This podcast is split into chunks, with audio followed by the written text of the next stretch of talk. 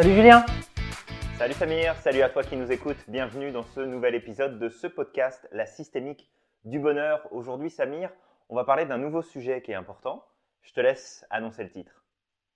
Ok. Alors en fait aujourd'hui on va te parler de la prison des croyances. C'est un super sujet. Est-ce que... Alors, tu dis la prison des croyances. Pourquoi la prison des croyances? En fait parce que la prison des croyances... euh, alors avant de commencer, je vais peut-être commencer par une petite histoire qui pourrait peut-être euh, te parler. Et en fait c'est une histoire, c'est une légende du Moyen Âge. Et on dit que un bourgeois euh, a été un jour arrêté par le, par le seigneur du, du- de la ville et euh, il a été emprisonné dans, un, dans le donjon du château. Et donc ce donjon, il a été emprisonné euh, au sous-sol. Euh, c'était assez lugubre, c'était c'était sombre, c'était sale. Et il y est resté 20 ans. Et en fait, durant ces 20 années, tous les matins, il y avait un geôlier qui passait et qui euh, lui euh, déposait euh, un verre d'eau et un morceau de pain pour manger. Et qui, très souvent, ben, en fait, quand il venait, il claquait la porte derrière, mais très violemment. Et, la personne est restée comme ça pendant 20 ans. Et au bout de 20 ans, elle en a eu marre. Et, il a décidé, le, bourgeois a décidé de mourir. Il voulait mourir, en fait. Sauf qu'il voulait pas se suicider. Donc il s'est dit, bah, écoute, je vais pas me suicider. Donc ce que je vais faire, c'est que je vais attaquer le geôlier demain. Et, euh, et puis il va me tuer, comme ça, euh, j'en aurai fini. Donc il prépare son plan et il se dit, bah, je vais peut-être d'abord examiner la porte pour savoir un petit peu comment, comment je peux faire. Et au moment où il arrive devant la porte, il se rend compte qu'en fait, il n'y a aucune serrure sur la porte. Il tire la porte, il voit qu'elle s'ouvre euh, normalement, il sort, il tombe sur des gardes, donc devant euh, le donjon. Il prête pas trop d'attention à lui, donc euh, il continue de marcher. À l'entrée du château, il tombe sur les, sur, euh, sur l'armée. Personne ne fait attention à lui. Il sort et finalement, quelques temps passent. Il se marie, il a des enfants, il a une vie tout, à fait normale. Et à ce moment-là, il repense un petit peu à son passé. Il se dit mais j'ai quand même passé 20 ans dans, dans cette prison et je me suis jamais rendu compte qu'il n'y avait pas de serrure. Euh, si j'avais su, ben, en fait, j'aurais pas perdu 20 ans de ma vie. Mhm.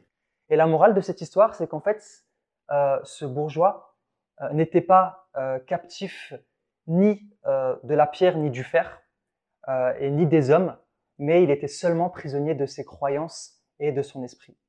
Et en fait, il y a beaucoup de gens aujourd'hui, peut-être certaines personnes parmi vous, peut-être toi qui m'écoutes, qui peut-être à certains moments a du mal à avancer, a peur d'avancer, n'a pas de résultat, parce qu'en réalité, tu, as, tu es bloqué dans tes croyances et tu es bloqué dans tes peurs.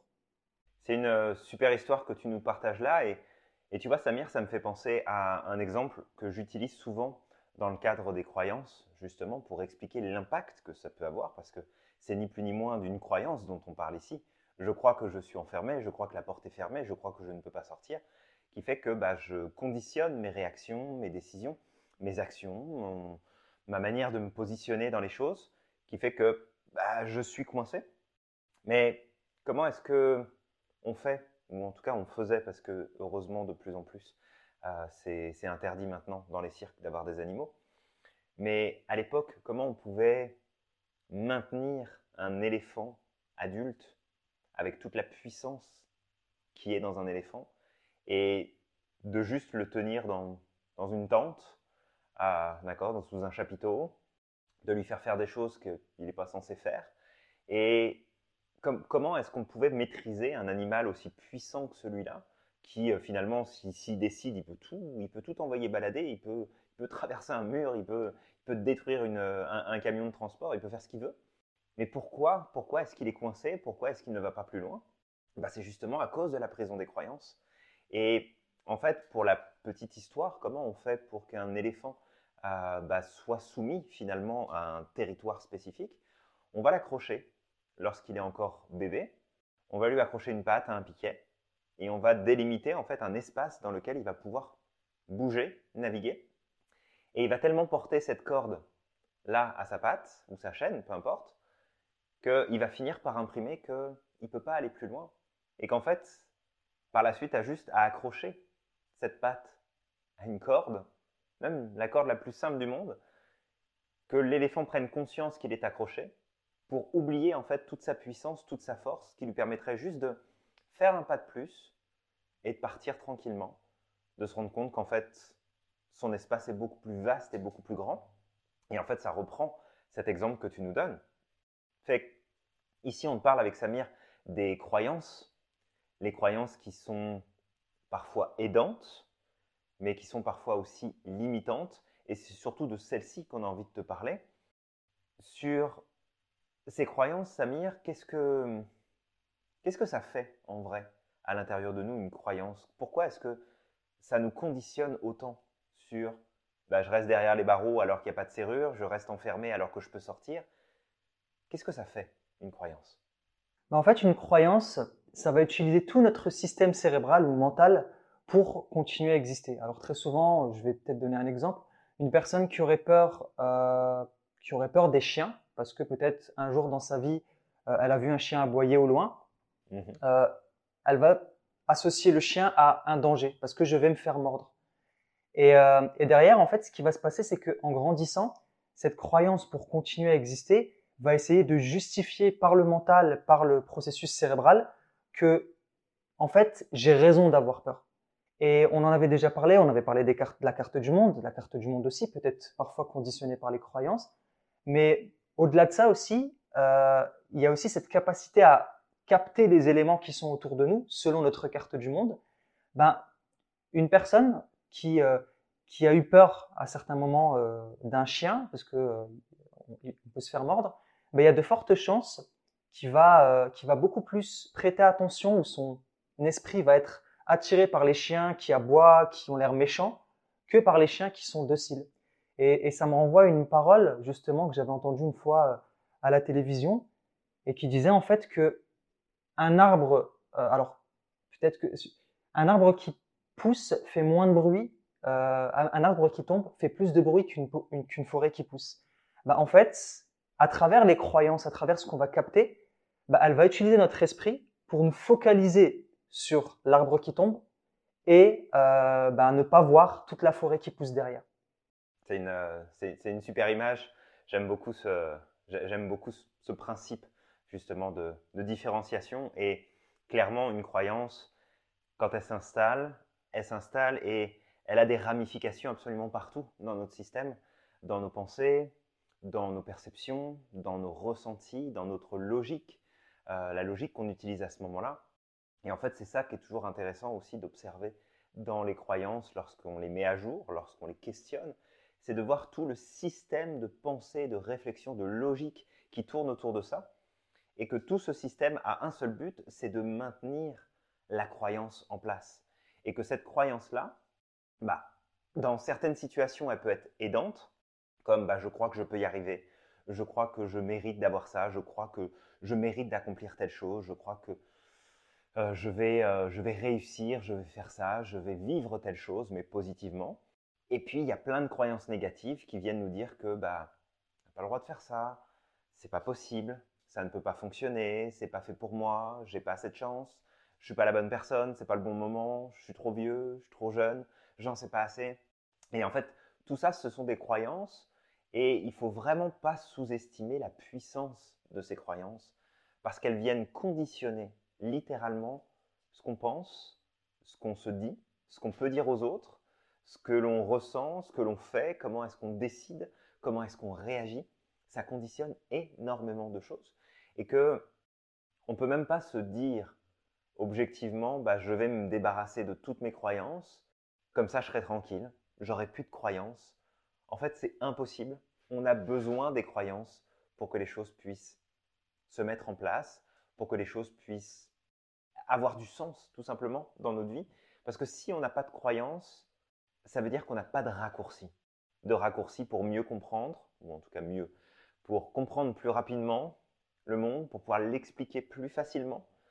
Les croyances sont avant tout des raccourcis.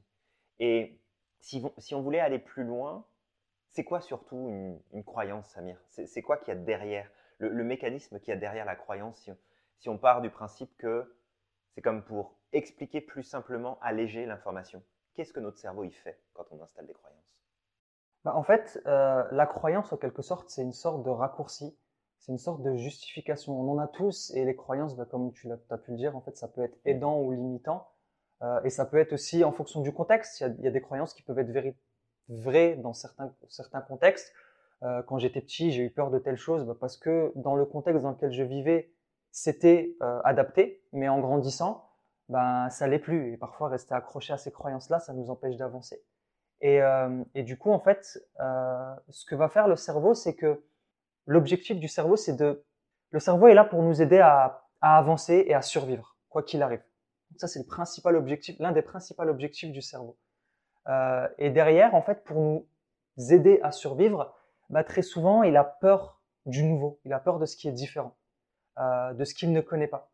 Donc, son objectif, ça va être de maintenir au maximum cette croyance parce que Aujourd'hui, cette croyance, je sais ce qu'elle implique, je la connais, même si elle me fait souffrir, j'ai l'habitude de cette souffrance. Je préfère continuer dans ce que je connais que de tester quelque chose de nouveau et de prendre le risque peut-être de, ben de, de, de, de, mourir, enfin, parce que le cerveau cherche à maintenir mhm. la survie en tout cas, euh, ou alors peut-être de me faire beaucoup plus mal. Donc le cerveau est surtout, surtout là, il utilise la croyance surtout pour maintenir cette cohérence et maintenir euh, euh, cette, on va dire, peut-être cette stabilité en fait, et pour nous aider à avancer. Exact. Et un des mécanismes par lesquels justement ça va passer, c'est le principe de généralisation. C'est ce que notre cerveau finalement va faire, hein, c'est ce que tu nous expliques, où je vais vivre peut-être une fois une expérience, ou je vais peut-être revivre plusieurs fois des expériences qui vont être similaires, et selon bah, si l'intensité est forte de la première expérience, ce sera suffisant pour créer une croyance. Si elle n'est pas suffisamment ancrée, dans ce cas-là, c'est la répétition qui va jouer office d'installation de, croyance. Et on va faire cette fameuse généralisation. Hein, euh, j'ai eu peur une fois parce que euh, j'ai été surpris par euh, un chien féroce et j'ai cru qu'il allait m'attaquer. Donc la situation est tellement forte à ce moment-là qu'elle s'imprime qu'elle s'intègre et je développe une croyance en vue de me protéger, en vue de, de, me préserver, de, de m'assurer qu'il m'arrive rien la prochaine fois que je rencontre un chien. Mais ça peut être aussi, bah, des chiens, j'en ai vu plusieurs fois et puis je me suis fait attaquer une fois. Puis ok, bon, ça arrive. Puis je me suis fait attaquer une deuxième fois. Ok, là, ça commence à devenir récurrent. Oh, je me suis fait attaquer une troisième fois. Et là, en fait, notre cerveau va tout simplement simplifier. D'accord Il va vraiment simplifier le truc pour arriver à la conclusion de à chaque fois que je croise un chien, je me fais attaquer. Donc, je vais avoir cette croyance, je vais avoir ces peurs qui vont s'installer, mais c'est valide pour tout. À chaque fois que j'ai rencontré quelqu'un et que ça a commencé de telle façon, ça s'est toujours mal fini. À chaque fois que j'ai eu une nouvelle opportunité de travail, ça ne s'est pas fait. À chaque fois que j'ai voulu passer un diplôme ou un examen, je me suis planté. À chaque fois que, et c'est comme ça, à chaque fois, systématiquement, c'est un raccourci. Et ce raccourci, il va s'installer en fonction de l'intensité de l'événement ou de la répétition de l'événement, voire des deux en même temps, parce que ça peut arriver. Mais en vrai, je me suis fait attaquer par un chien une fois. Est-ce que tous les chiens vont m'attaquer? Non. Est-ce que ça peut se reproduire? Oui. Mais parce que l'expérience est ancrée, elle s'est installée en profondeur, bah, mon cerveau a intégré que c'était du coup la vérité, c'est mon paradigme à moi, c'est ma vérité, ça fonctionne, comme ça. Et si, du coup, c'est comme un apprentissage, du coup, la question, Samir, tu vas y répondre, mais est-ce qu'on peut changer nos croyances? Bien sûr, euh, bien sûr, on peut changer nos croyances et, c'est justement la bonne nouvelle du jour, c'est que c'est qu'en fait, on, peut changer de croyance. Euh, c'est à nous de décider déjà si on a envie de changer ou pas, parce que si on s'accroche à quelque chose, forcément, on va, on va pas la lâcher. Et, euh, du coup, bah, ça me renvoie à ce fameux principe. Si une croyance te fait mal, est-ce que tu as envie d'avoir raison ou est-ce que tu as envie d'être heureux? Et si tu as envie d'être heureux, ben, peut-être qu'il serait temps de lâcher euh, ces boulets que tu portes à tes pieds. Et après, ça va venir tout d'abord d'une décision consciente, d'une prise de conscience et d'un questionnement de la carte du monde ou d'un questionnement des croyances. C'est vraiment la base. Après, ça dépend il y a des croyances qui sont plus profondes, il y a des croyances qui sont peut-être plus de surface, mais en tout cas, une grande partie des croyances de surface peuvent être euh, remise en question et suite à cette remise en question, on peut commencer à, créer des nouvelles choses et, à avancer. Exactement. peu importe les croyances que tu peux porter au fond de toi aujourd'hui, toi qui nous écoutes ou nous regardes, ça change. Alors, il y a des croyances qui sont plus faciles à changer que d'autres, bien entendu, mais ça peut se, ça peut se modifier, ça peut se transformer parce que une croyance, c'est ni plus ni moins un apprentissage qu'on va faire à un moment donné, qu'on va intégrer dans notre carte du monde, dans notre vision de nous-mêmes, de vision du monde, vision des autres, et qui pose comme une règle du jeu. C'est comme une règle qui s'installe et qui fait que, ah bah oui, en fait, je peux faire ça parce que, ou je ne peux pas faire ça parce que. Et du coup, c'est vraiment de jouer sur ce principe-là, de mettre à jour, c'est quoi les croyances que tu portes aujourd'hui, quelles sont celles qui t'aident à avancer, et celles-là, on n'y touche pas. Parce que tant qu'elles t'aident à avancer, elles te soutiennent et te permettent de prendre des décisions, de passer à l'action, de mettre des choses en place, c'est parfait. On n'a aucune raison de changer cette croyance-là. Par contre, si on met à jour des croyances du type je ne peux pas, je ne suis pas capable, je ne mérite pas, ça ne devrait pas, c'est impossible, on n'a pas le droit, on ne peut pas faire ceci, on ne peut pas faire cela.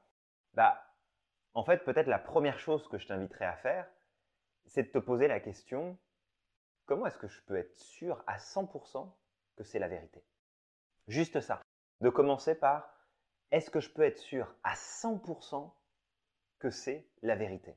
Donc, par exemple, si je crois que tous les chiens vont m'attaquer. Et donc, dès que j'en vois un, il faut que je change de trottoir, il faut que je m'éloigne, il faut que je me cache, il faut que je parte en courant.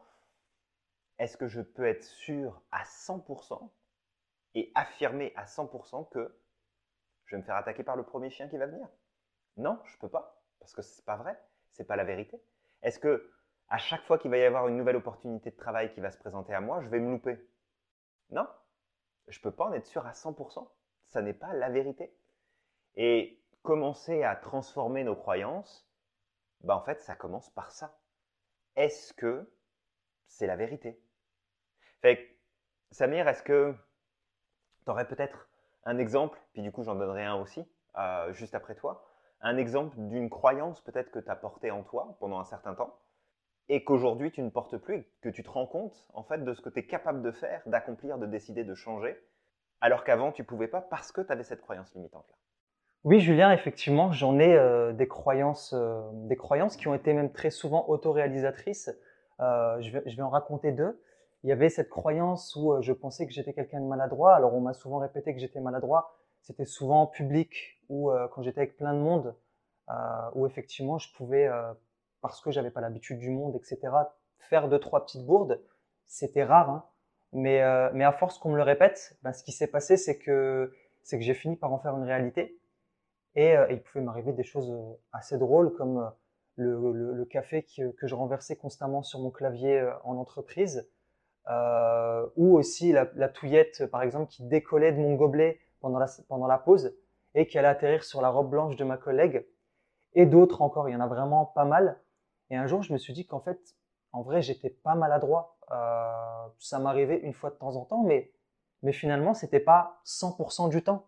Peut-être 10% de mon temps, je pouvais être maladroit comme tout le monde, euh, mais ça ne faisait pas autant pour moi, euh, de moi quelqu'un de maladroit en fait. Et puis tout a changé, c'est-à-dire que j'étais beaucoup moins maladroit en tout cas après avoir pris cette décision et après avoir remis en question cette, euh, cette croyance.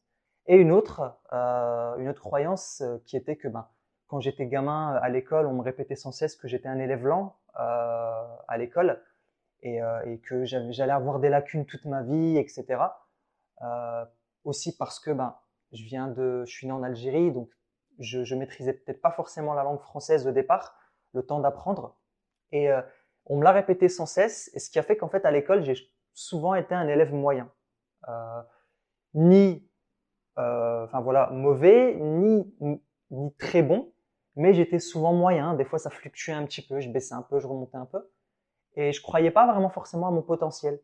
Et ce qui a fait qu'en fait, en grandissant, bah, aussi bien dans mon travail, quand on me contactait pour, euh, pour un travail, euh, je me rappelle une fois, on m'avait contacté pour un boulot au Luxembourg, je me suis auto-saboté et j'avais pas forcément envie d'y aller parce que je croyais pas forcément à mon potentiel, je pensais que j'allais pas réussir. Et puis ça a continué, ça a continué. Chaque fois que j'avais des, opportunités, je ne les saisissais pas. Jusqu'au jour où, ben, en fait, cette croyance, bon là, c'était une croyance profonde. J'ai dû travailler dessus avec, euh, avec toi, qui m'avait coaché à cette époque-là. Et euh, une fois que cette croyance profonde a sauté, ben, le champ des possibles s'est ouvert et j'ai été capable de faire des choses que je n'imaginais même pas. Euh, bah, j'ai changé de, métier, euh, je me suis, euh, je me suis formé à la PNL, je me suis mis à coacher des, gens. Bah, Aujourd'hui, j'enseigne, je, j'ai donné pas mal d'ateliers et, enseigné pas mal ces dernières années. Et ben, ça a été, ça a été un changement pour moi. Mais c'est, c'est, des super exemples et je pense, toi qui nous écoutes, que tu vas pouvoir aussi retrouver, alors peut-être à travers l'exemple de, les deux exemples que Samir vient de te donner, mais ceux que je vais te partager aussi ici, c'est que on a tous en nous des croyances qui peuvent nous empêcher d'avancer à un moment donné, nous bloquer littéralement sur place. Alors il y a des croyances qui sont plus ou moins profondes, mais par exemple, euh, moi c'était une des croyances qui m'avait coincé beaucoup à l'époque, euh, c'était de, croire finalement que j'étais pas intelligent, que j'étais bête, parce qu'il y a des choses que je ne comprenais pas à l'école, il y a des choses que, qui s'intégraient pas J'arrivais pas à les apprendre, j'arrivais pas à les intégrer. Et ça a duré longtemps parce que bah, le système scolaire fait qu'on ne va pas forcément t'expliquer le pourquoi du comment. On va te demander de suivre un plan spécifique et que si tu colles pas au plan, bah, ça, devient compliqué. Et qu'en vérité, c'est pas que je suis bête ou que je manque d'intelligence, bien au contraire. En tout cas, je le crois. Euh, c'est tout simplement parce que à ce moment-là, la manière dont l'information m'a été transmise n'avait pas de sens je voyais pas l'intérêt, je voyais pas le sens de la chose. Mais c'est à force de vivre cette expérience de je ne comprends pas, ça marche pas, j'arrive pas à intégrer, je vois pas pourquoi c'est ce résultat-là, je vois pas pourquoi on doit arriver par là, je ne vois pas pourquoi on doit utiliser cette stratégie-là pour obtenir le résultat. Parce que ça m'arrivait très souvent, en fait, d'avoir la bonne réponse, mais de pas avoir le même raisonnement pour arriver à la réponse. Et que ça, ça posait problème, parce que bah, si j'avais pas le bon raisonnement, du coup, j'avais faux. Et parce que j'avais faux, bah, ça veut dire que j'étais, plus bête que les autres parce que les autres y arrivaient. Puis moi, n'y arrivais pas avec la stratégie qui m'était donnée. Et en fait, avec le temps, bah, c'est de se rendre compte tout simplement qu'on fonctionne différemment, qu'on a un autre mode de pensée, un autre mode de réflexion qui permet d'arriver au même résultat, simplement en passant par un chemin qui va être différent, qui n'est pas un chemin normé ou qui est euh, un chemin comme établi étant celui que tu dois suivre. Donc ça, c'était une croyance que j'ai portée très longtemps en moi et qui, euh, qui m'a posé problème parce que du coup, euh, c'était sur plein de sujets. Ah ben non, mais ça, je peux pas y arriver. Non, ça, ça va être trop compliqué pour moi. Non, ça, c'est trop difficile. Non, mais ça, j'ai jamais rien compris.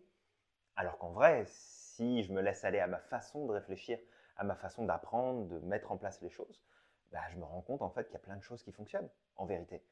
Mais c'est parce que je croyais à ce moment-là que l'erreur, c'était moi. C'était pas le système qu'on me demandait de suivre. C'était moi. C'était moi qui étais inadapté, c'était moi qui fonctionnais pas bien.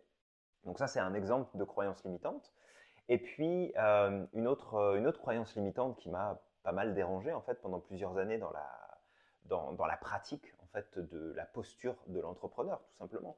Parce que, euh, parce que j'ai jamais trouvé de confort à travailler dans une entreprise, à être salarié. Ça a toujours été très compliqué pour moi. Donc ça s'est toujours fait sur des toutes, toutes petites périodes et que je me suis lancé en entrepreneuriat très jeune, parce que j'ai commencé, j'avais 21 ans. Mais quand tu crois profondément au fond de toi que tu n'es pas un bon vendeur, puis que tu vendras jamais rien, euh, c'est dur. Tu as ton entreprise, il faut la faire fonctionner, même si c'est une entreprise un petit peu particulière, parce que c'est la relation d'aide, c'est l'accompagnement, mais ça n'empêche qu'il faut quand même que tu parles de toi, que tu parles de tes services, que tu parles de ce que tu as à proposer, de ce que tu as à offrir. Et si tu crois au fond de toi profondément que bah, n'es pas un bon vendeur, que tu n'y arrives pas, ça peut pas mal compliquer les choses. Et en vrai, je ne suis pas un mauvais vendeur, très loin de là.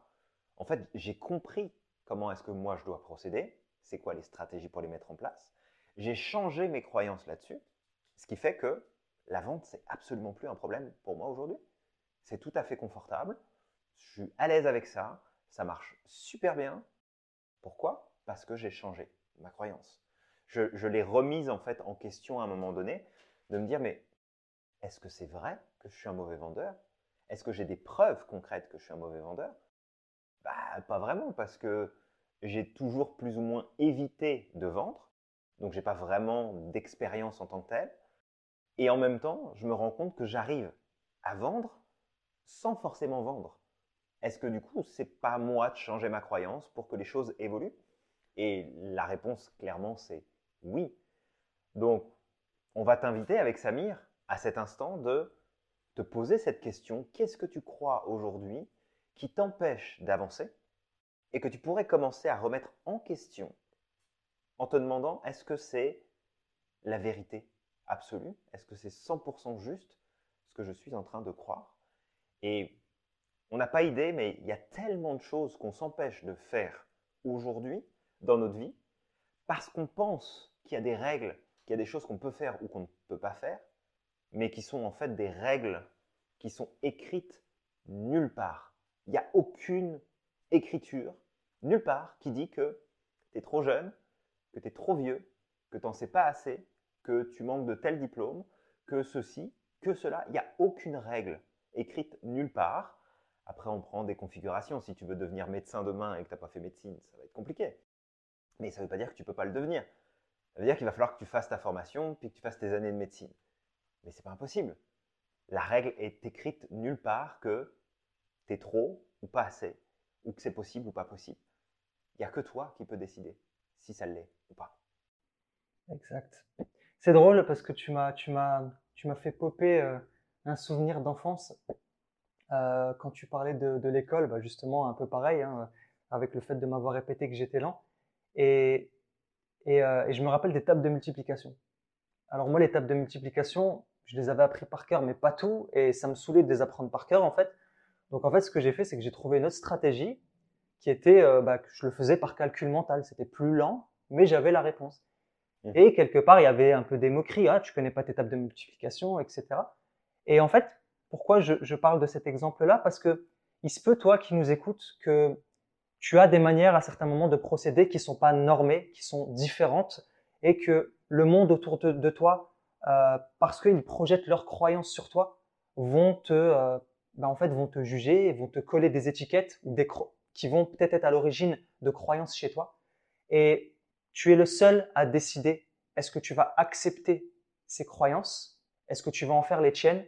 Ou est-ce que tu leur rends. Et ça, ça peut être vraiment quelque chose d'intéressant de te dire quand tu es face à quelqu'un qui te qui essaye de te donner ses croyances ou de projeter ses croyances et ses peurs sur toi, de dire ben, qu'est-ce que je décide?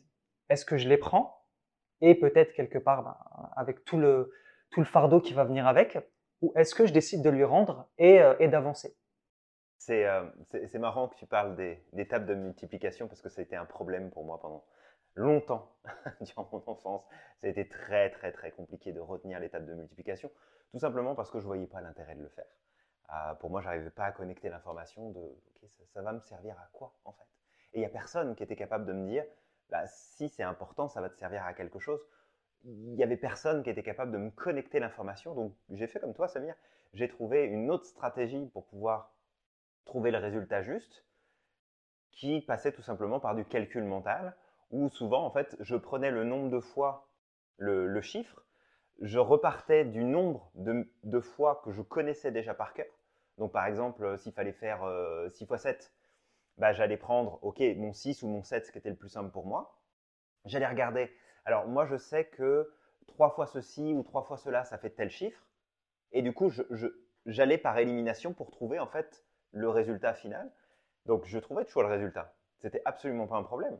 C'est certain que c'était pas ce qu'il y avait de plus simple à l'époque. Ça me prenait beaucoup plus de temps.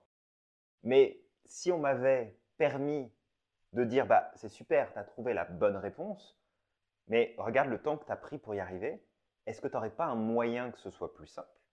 Dans ce cas-là, j'aurais probablement adhéré au fait d'apprendre des tables de multiplication par cœur. Ça m'aurait posé moins de problèmes parce que du coup, j'aurais pris conscience que bon, bah, j'ai des choses à faire, et en fait, c'est plus long pour moi. Je pourrais aller plus vite en passant par cette stratégie-là. Ben non, on a préféré me dire, bah non, ça c'est faux parce que c'est pas ça qu'on attend. Bah, tu me demandes un résultat, je te donne le bon résultat. Et pourquoi c'est pas bon? Donc du coup, après, je partais en rébellion intérieure et puis c'était encore pire. Mais c'est assez drôle du coup que tu parles de cet exemple-là parce que je pense qu'on devait être euh, pas très loin en termes de stratégie euh, pour, ouais, je pense. trouver la réponse. quasiment la même. Je faisais des additions et je, reprenais les tables, ce que je connaissais pour, pour, pour arriver au résultat. C'est ça. Après, on trouve des, donc voilà, on trouve des solutions, euh, on est créatif pour pouvoir trouver des solutions alternatives aux problèmes qui se présentent. Et puis, du coup, c'est une, une, capacité qui est tout à fait utile hein, dans notre vie de tous les jours, parce que ça nous permet de trouver des solutions qui sont intéressantes. Et c'est de, de comprendre aussi que de n'importe quelle situation, en fait, c'est de dire que tu peux en faire une croyance positive. Tu sais, moi, je, reprends cet exemple en réponse à euh, ton évocation de la table des multiplications. J'aurais pu rester sur je suis nul, je suis même pas capable de connaître mes tables de multiplication, c'est n'importe quoi. Je suis vraiment nul, je suis moins intelligent que la moyenne. Mais en fait, moi, ce que je fais, c'est que je reprends cette expérience-là et je me dis, bah, ok, à ce moment-là, c'était compliqué pour moi parce que les tables de multiplication, ça m'a pris une plombe à essayer de m'en souvenir et c'était vraiment pas parfait là. Mais en même temps, je regarde et je me dis, mais regarde Julien, en fait, tu avais trouvé des stratégies. Je veux dire, tu es hyper créatif. Tu as quand même trouvé des solutions pour trouver la réponse. Certes, ce n'était pas le chemin qu'on t'a demandé de prendre, mais tu as trouvé la solution pareil. Donc, si ça, ce n'est pas un signe d'intelligence, c'est pas ce que c'est. Et à partir de là, tu prends cette expérience, tu réinstalles une autre croyance qui peut être par exemple bah, moi je suis quelqu'un d'hyper créatif, je trouve des idées innovantes, je trouve des solutions alternatives auxquelles on n'aurait pas nécessairement pensé. Du coup, ça m'aide à sortir de plein de solutions, de, plein de problèmes, en trouvant justement des solutions qui sont inattendues. Et ça me permet d'avancer beaucoup plus facilement dans la vie. Est-ce que j'ai raison à 100% Non, mais celle-là, j'ai pas envie de la remettre en question, cette croyance-là, parce qu'elle me soutient, parce qu'elle m'aide dans mon quotidien à me dire que, bah écoute, sais quoi, peu importe ce qui se passe là, je vais trouver une solution parce que je me suis habitué, j'ai installé cette croyance au fond de moi que peu importe ce qui se passe, je vais trouver une solution. Et en vrai, j'ai toujours trouvé une solution. Toujours. Pas forcément celle que je voudrais, mais j'ai toujours trouvé une solution. Donc ça, c'est, pour te donner un exemple concret de je peux partir d'une situation qui est problématique, parce que bah, ça me faisait souffrir de ne pas réussir à prendre mes tables de multiplication, puis de m'entendre dire que c'est pourtant pas compliqué, puis que c'est simple, et puis que je devrais savoir le faire. C'était compliqué, c'était blessant. Mais on peut partir d'une situation négative et bâtir une vision différente pour intégrer des croyances qui deviennent naturellement aidantes. Et je, rebondis là-dessus, puis du coup je te laisse la parole, Samir, après. L'exemple que je donnais tout à l'heure de je ne suis pas un bon vendeur. Bah en fait, je ne suis pas un bon vendeur parce que je ne sais pas vendre comme le vendeur lambda ferait les choses. Et l'avantage, c'est qu'en fait, je suis bien meilleur vendeur que le vendeur lambda parce que je passe par une stratégie qui est différente.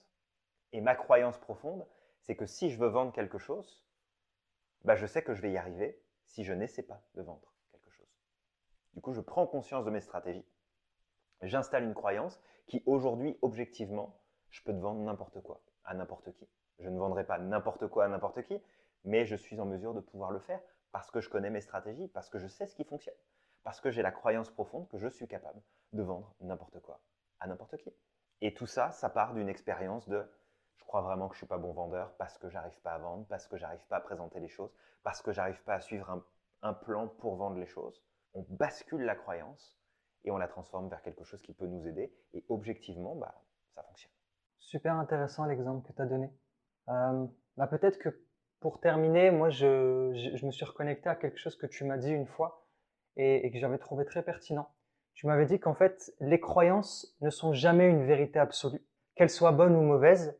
Maintenant, c'est à nous de décider quel type de croyance on veut prendre, quel type de, de, croyances on veut valider Est-ce que c'est celles qui vont nous aider, même si c'est en quelque sorte pas la vérité absolue Ou est-ce qu'on est qu'on souhaite rester accroché à des croyances qui sont fausses aussi, euh, mais qui nous bloquent? Tout à fait. Et du coup, on va t'inviter, toi qui nous écoutes, à faire ce choix. Est-ce que tu as envie de donner raison à des croyances qui te limitent? Ou est-ce que tu as envie de mettre ton, cœur, j'ai envie de dire, ton, ton intention, ta, tes perceptions dans des croyances qui, elles, au contraire, vont te soutenir et vont t'aider à avancer? Et de toute façon, que tu crois que c'est possible ou que tu crois que c'est impossible, dans les deux cas, tu auras raison. Fait que ça t'appartient. À 10 000% ça t'appartient. Bah, merci pour ce super partage, euh, Julien. C'est un, un, sujet qui est super intéressant et je pense qui va aider euh, les personnes qui nous écoutent à avancer. Euh, du coup, j'aimerais t'inviter, toi qui nous écoutes, à aimer la, vidéo, à partager, à commenter et à diffuser la connaissance au maximum de façon à ce que ça puisse impacter d'autres personnes autour de toi et peut-être aider les gens à avancer. Et je te dis à la prochaine pour une prochaine vidéo. En attendant, j'aimerais te dire de croire au maximum en ton potentiel. Exact. N'oublie pas que tu es magique. À la prochaine. À la prochaine.